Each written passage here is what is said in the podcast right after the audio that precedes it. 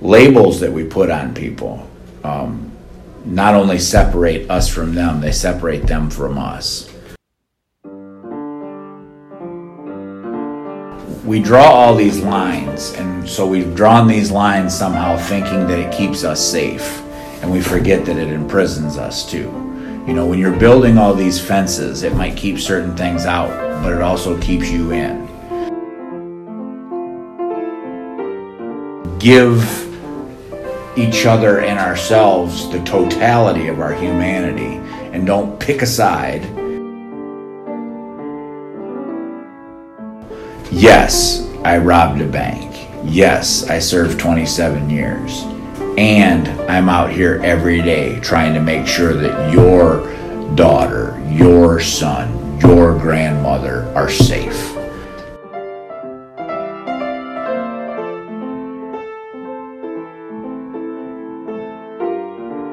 Welcome back to This Person I Met. Did you know that out of the more than 650,000 ex offenders in the US who are released from prison every year, almost 44% return to prison within their first year out, and approximately two thirds will likely be rearrested within three years of release? These statistics shocked us, but we were able to find answers to our questions in this final episode with Mr. Adam Grant as he talks about his organization, A Brighter Way, and his own leadership role in it.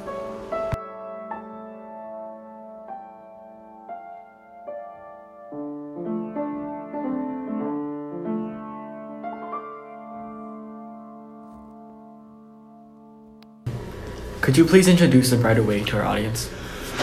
The easiest way that I can introduce A Brighter Way is A Brighter Way was founded um, by three friends in 2016, all of which had been incarcerated. And they got together talking about there has to be a better way to do reentry. Um, some of them were involved in the uh, recovery community, and so they were looking at some of the models that they use in the recovery community, and so A Brighter Way was founded. And one of the things that they went on was faith based model out of Muskegon, 70 times 7. And so they went with this mentoring model, an individual working with another individual and helping to help them navigate through the uh, pitfalls of parole, especially. It has evolved, but our cornerstone remains the mentoring program. It has evolved into other wraparound services where we try to help people with housing, which is a very difficult one, employment. We try and do a two tiered approach uh, with mentors. So we have one person who's been formerly incarcerated uh, mentoring, and one person who possibly has not been uh, formerly incarcerated but might have similar interests. They might have similar religious background. Um, they might be working in an industry that one of our guys wants to work in so that they learn those things. And ultimately, what we try to do is we try to improve a person's quality of life. The, the standard for reentry has always been like lack of recidivism, so that people aren't going back to prison. That's a means to an end, and the means is, is to an end of quality of life. So we're pivoting to a quality of life because if a person's quality of life is markedly better here, then they're not going to go back to prison. People don't understand that sometimes that how people can have aspects of their life that are good in prison. I know why some people um, go back because it's such a struggle out here, and they have so many things working against them. Heads were headwinds working against them, and in there they have friends, they have family, they have a place, they have a purpose. So out here, we need to build that kind of community for our people too, so they have a place, so they have a purpose, and they can, you know, give back to their communities. And how did you become the director of A Brighter Way? I became executive director um, almost a year ago now. Um, matter of fact, I was in the interview phase of that this time last year. I started on December 1st. In a nutshell, their executive director um, was moving on to something else. The one of the original founders of A Brighter Way and I had been doing a lot of um, things with Nation Outside and Home of New Vision and things like that. So he had seen me kind of in action and thought I would be a good uh, fit for this. And he actually contacted my supervisor at the job I was working at because he knew him too. And he said, Do you think Adam is up for this job? And my supervisor said Adam was built for this job. So I got interviewed for the position by the board chairman and then by the, the, the well the board chairman twice and then the board of directors um, and there was one other candidate and they decided uh, to go with me. And I think one of the reasons they decided to go with me is, is other than the fact that I'm corny and a brighter way is built for corniness. You know how easy it is to end about, you know, we all have to lend our light to a brighter way? It's just so easy. I can put it in every email and everything like that. But that was that was basically my road to it. One of the big parts of that was working with Nation Outside. Nation Outside is an organization of formerly incarcerated individuals pushing policy changes, and so I was showing up at a lot of different events. That was uh, essentially it, just showing up, and showing up got me noticed and doing the right thing. You know, if you get noticed doing the right thing, things will happen. And so that we learned approximately about two thirds of ex prisoners are rearrested about three years of release. Um, is is that what you've observed before? I would say yes. Numbers are going down a little bit, but numbers are numbers are fickle and can be manipulated. Um, there's not a push to the tough on crime stuff right now. There is a move. It's easier to get employment right now because employers don't have enough people to fill the seats. Um, so some of those things are some of those things have changed, but ultimately, I would say yes. Those numbers kind of, you know, hold true. I, I, think most people don't understand that those numbers in, in themselves only tell a part of the story. Like one thing that people don't know is, is there are approximately nine million people in Michigan, and approximately two million of them have a, some form of a criminal record. Two out of nine. You know, which is crazy. So if you think of the odds, well, we know which one in this room has it, but that's the odds, basically. Um, and if you put it on a national level, it gets even bigger. There are approximately the same number, if not more, of people who have a criminal record in the United States as people who are married and people who own dogs. Approximately 70 million for all three of those. That's crazy. People don't even think about that. So yes, it's a it's approximately two thirds, and there's a number of factors that go into that. And what are some of these factors? the biggest one I would say is because, like like I've said, the, the the employment aspect has been kind of mitigated, but it's kind of hard to work if you don't have a place to stay, especially in this day and age, uh, because you have to do it, and, and and it's kind of hard to be able to get a place if you don't have a good credit rating, and if you don't have a good credit, you know, all these things are attached, and all of these things are weighted against a person with a felony record especially here in Washtenaw County, housing is difficult for anybody. They've got uh, rotating because they've got students coming in. There's this transient population that they can charge exorbitant amounts to, um, and, and, they do. So why would they hire? Uh, you know, why would they you know rent to somebody else who might be lower on the socioeconomic scale, who might have a criminal history and, and could reoffend? it's a hard thing to kind of to kind of remedy but when you throw biases and prejudices and all these different things into the mix it becomes even more complicated because it is legal. We're not, we're not a protected class. We're not a protected class uh, the, the formerly incarcerated. So we don't have any natural protections. You can tell us we can't rent from you because i have a criminal history. So housing is the biggest one. Of course, employment is not just employment, gainful employment. A lot of our guys can find work, but I'm 52 years old. Uh, my warehouse working days are over. I mean, my shoulder seizes up on me if I drive for more than an hour and a half. You know, so I don't need to be lifting stuff in a warehouse. Um, and a lot of guys are in that situation. So gainful employment. Um, and I would say another one would be um, education education is an issue because education opens doors. Uh, hopefully, that's going to start getting remedied because now they have Pell Grants back. Well, they, they're getting Pell Grants back on their prisons so that people can get educations again. But the question is whether they're not, whether or not they're going to get an education that they can use, because if they educate them in something that they can't get licensed in, it doesn't do any good. Um, and they have a tendency. Sometimes the DOC will do that. They will do things that look good on paper um, but ultimately don't serve any purpose. And what about things like healthcare or like getting like IDs and other documents? Uh, That's one thing that the DOC is really doing well with now. Um, for years, for 20 years of my incarceration, we fought to get driver's license or, or state IDs for when a person gets out. Because technically, you were breaking the law as soon as you walked out the door. Vagrancy laws are still on the books. So if you don't have ID, you're actually breaking the law. Um, they finally did do that. They had to partner with the Secretary of State, and I think the last time I heard the statistics, they were operating at like 98%. 98% of people coming out were getting their state ID or their driver's license if they could get it. Medical is an issue. You do get Medicaid when you first get out. Um, they make you jump through some hoops, and then you also don't understand the system. So, 90 days after you get out, then you have to choose a Medicaid plan, which most people don't understand. It's one of the things we try and do it a brighter way. We try and help them because depending on what your age is, what your needs are, you need different plans. Some plans are really set up where you can get a lot of um, recovery help, substance abuse help, you know, mental health counseling. Um, but they're, they're, they've got a higher deductible if you have to go to the hospital or something like that. But if I'm 28 and have substance abuse and mental health issues, I don't have to worry about the hospital as much as I have to worry about my immediate needs.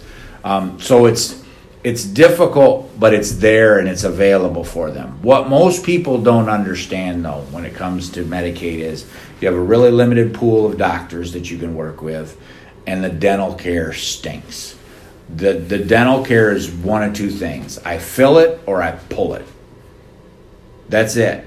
Those are the only two options you have. No root canals, no crowns, um, no, no, no braces, no nothing else, um, which uh, creates some serious problems. And most people coming out of prison actually have dental issues because they don't do the cleanings as often as they're supposed to, and it's only polar. And they give you a toothbrush that's two and a half inches long. How good a job can you do brushing your teeth with a two and a half inch toothbrush? And are there any like legal bases that prevent um, people from getting jobs if they have a criminal record? There are a lot of them. The, the big legal barriers are um, mostly licensing. And most people don't understand how many things in the state of Michigan, especially, require licensing. We got guys who are barbers in there, who are excellent barbers, who've gone to school for it, who are master barbers um, in prison. And they allow them to do it in there. And then they get out here and they can't get licensed.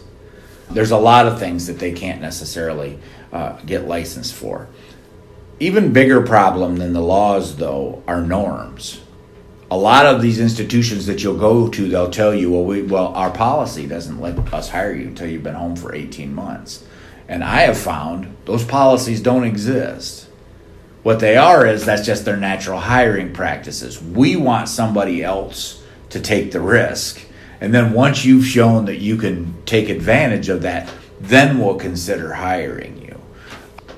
I understand the logic, but also it's very short sighted because if you want people to succeed, if you're concerned about them reoffending, when they're going to do that, it's most likely in that first six months to a year. And if they can't get a good job, then they're more likely to do that. And if they can't get that experience, they can't get the next best job. So that's one of the things we're doing in a brighter way too. Is is we're creating this workforce model that we're calling a grow and go system, where some of our people are going to come in, they're going to learn how to work in an office setting, work in a nonprofit, do things like community engagement, grow, get those skills, and then they'll be able to get these other jobs that they weren't able to get before because the time will have passed and they'll have work experience. So, because if nobody's if nobody else is going to take uh, a shot with them, we are because there are people.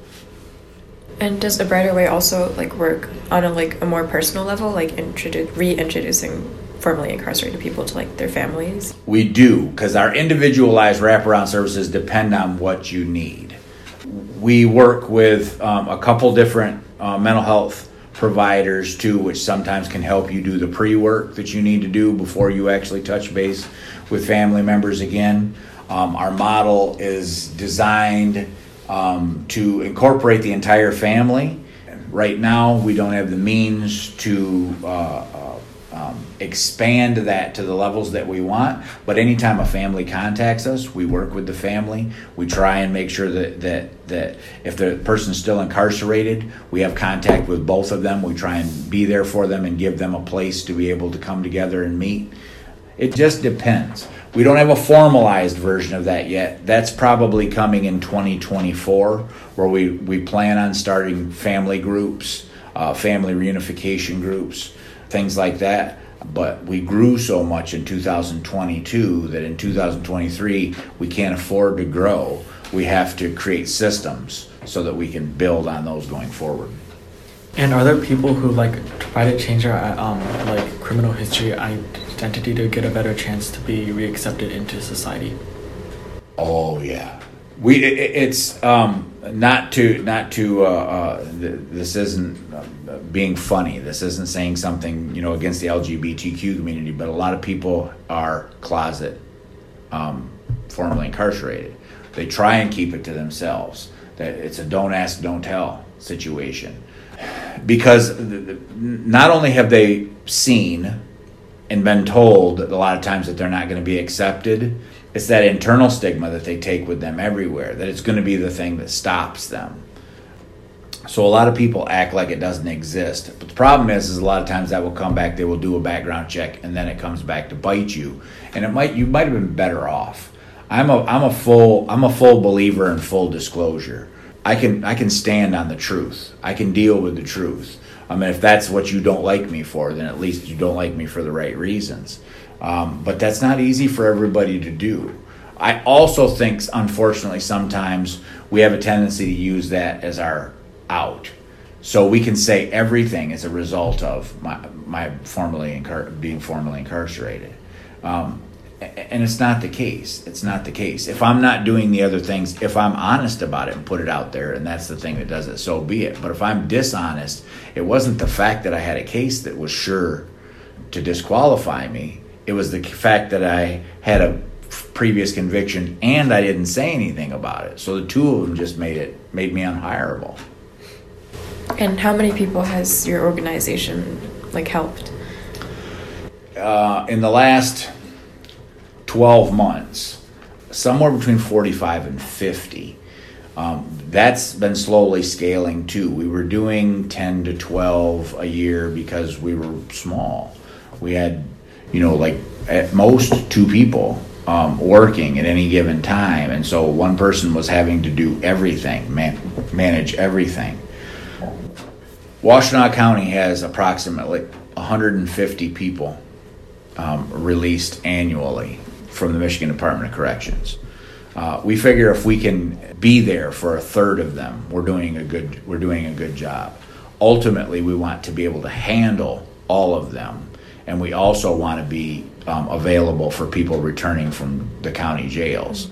There's a lot more that come from the county jails. That's a bigger that's a bigger issue, but our model is we don't turn anybody away. We don't cherry pick. We don't pick the people that we think are going to be most successful. We, if you come in, if you're willing to work with us, we work with you.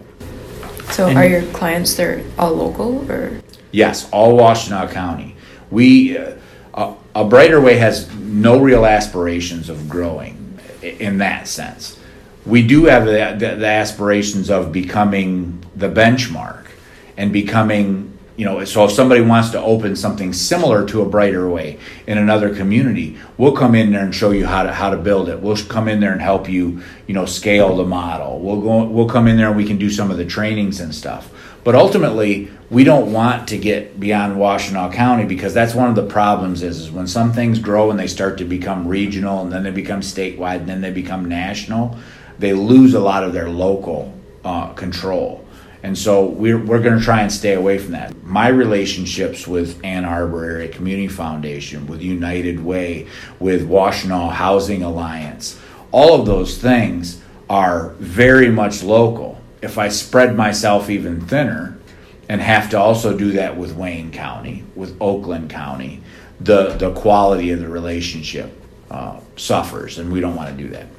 Um, could you give some examples of success stories that Brighter Way has Um, there's all kinds of success stories, and they and they vary. Um, some people wouldn't see them as being that successful, but that's because they don't know the backstory.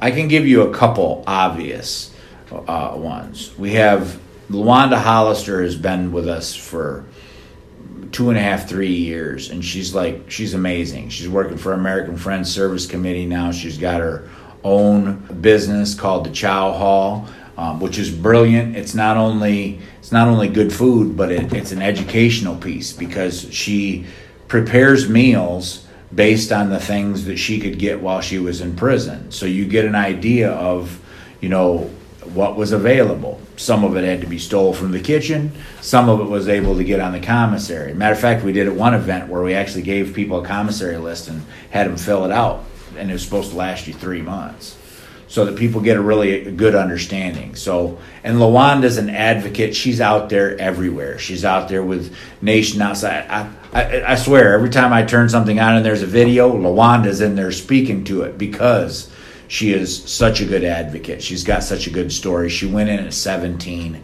came out at 51. Um, so Lawanda's one example. Um, I'm going to give you two more.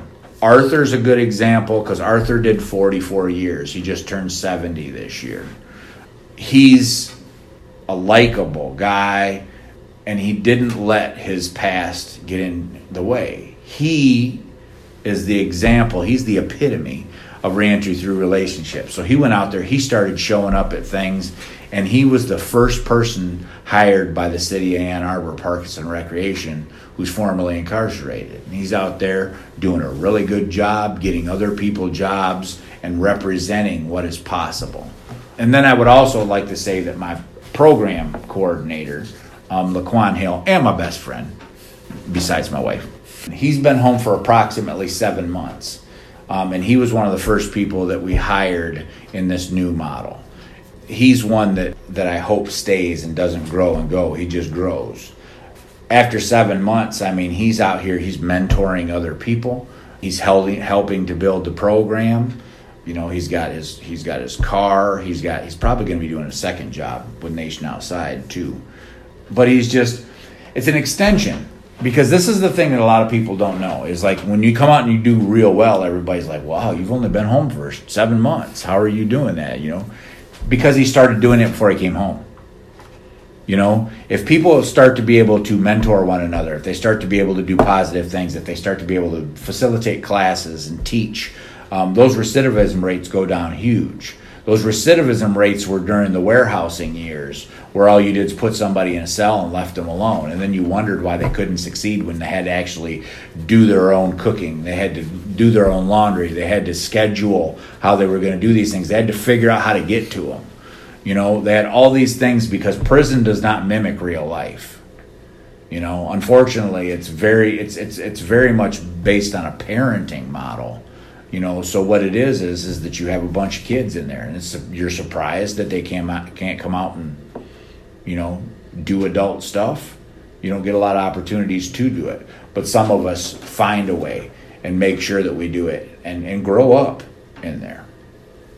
And who are the other people who work for Brighter Way? Like, are they volunteers? Um, no, right now we have we have myself, the executive director. We have Jeannie Ross, which is the deputy director. We have Laquan Hill, who's our program coordinator.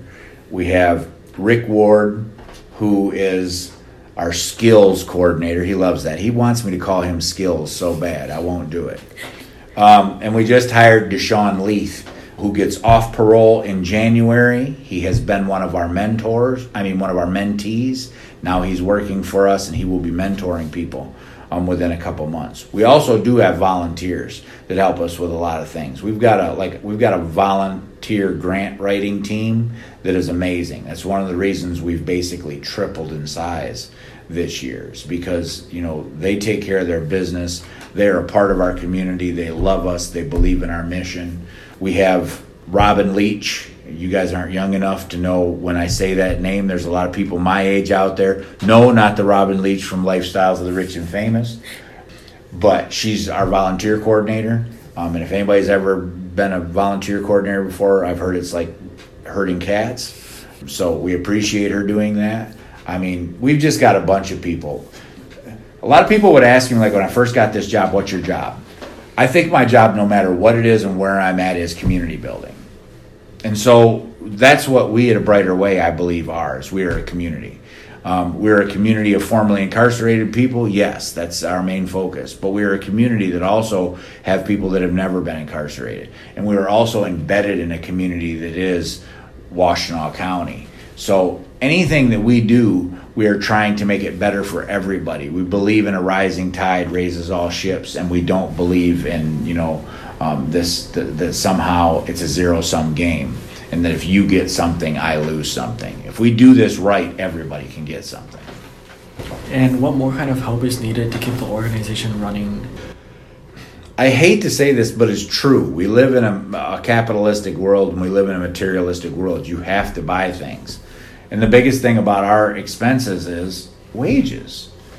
Wages and direct services. So you can get grant money a lot of times to cover wages, but you have to keep writing them, which takes more um, energy. And then sometimes they've seen you a few times, and then so they decide to move on to somebody else, so you have to find something else. It becomes its own job. We always require donations because they also give us more flexibility. One of the things that's missing in prison, I used to talk to my wife about this on a regular basis, are options and opportunities.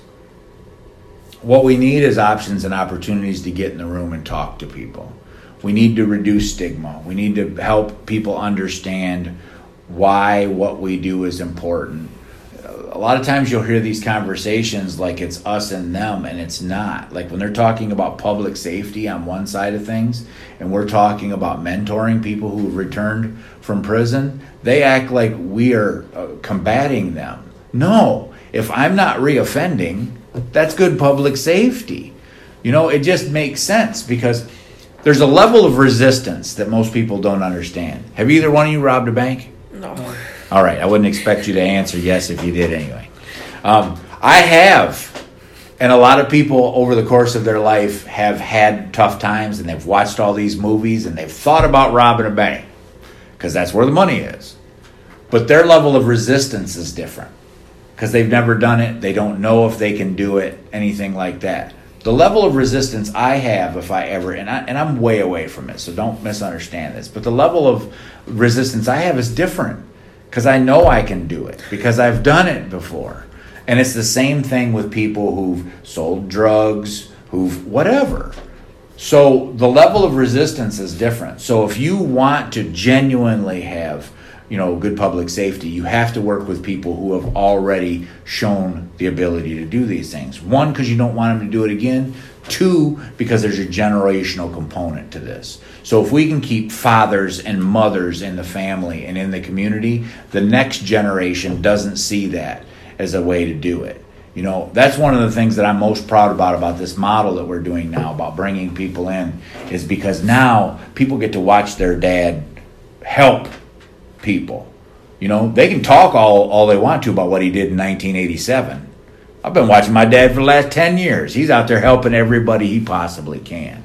I think that's what we need options and opportunities. The opportunities will create the options. So we need to get into the right rooms. We need to talk to the right people. You know, when I talk to politicians and they say and they say, "Well, go ahead and make the ask because 2 million dollars is an accounting error." What? and yet you can't get 500,000 to fund something. You know, it's an accounting error. So we need to be in the room so that they care and so that they realize we're on the same team. And is there anything you'd like the general public to know about what they can do to help? Um, you can reach us at, at a brighterway.com. You can contact me at director um, at a brighterway.org at my email. Um, I'm not going to put my phone number out there. I made that mistake once. Um, but you can call us at the office. Matter of fact, let me give you the, office number. It's 734 896 3770. And we're still a pretty small organization, and, and, and we're not based in you know these hierarchical, hierarchical terms. Um, I'm not going to direct you to somebody else. You can come to me you can talk to me. If there's a question that I think somebody else might be able to better answer after we've talked, then I will, you know, have you talk to somebody else. Um, I just say come in and ask. Depending on when this airs, you might be able to look at our website and learn something. We're in the process of rebuilding it right now. It's not very good. I will acknowledge that. but it will get you from point A to point B. It will give you some idea um, of some of the things that we do. We're located in downtown Ypsi in the Centennial Building, 124 Pearl, Suite 201.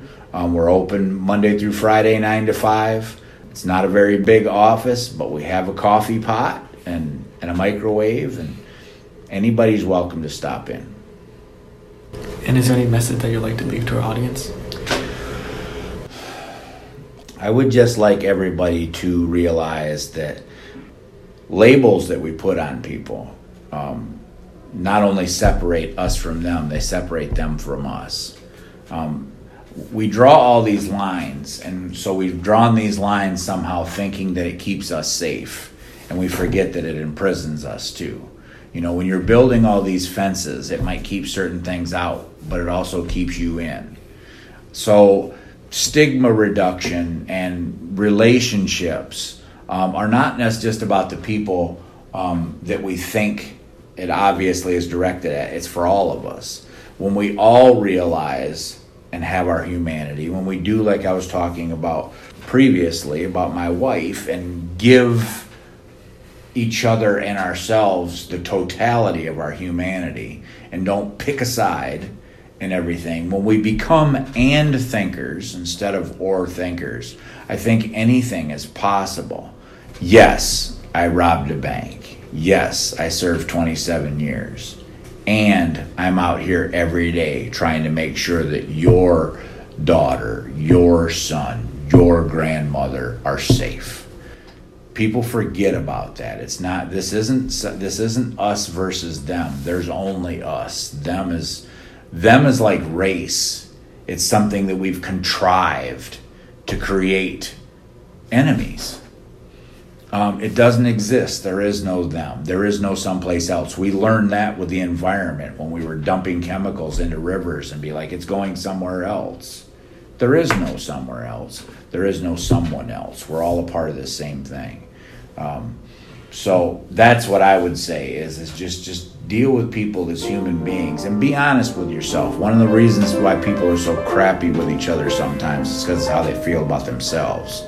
And so it's easier to project that onto other people than to really do the work that you need to do within yourself. And my guys, my people, um, are working hard on themselves. So help them out. Thank you. Thank you, Thank you so much. Thank That's you. all we have. Cool.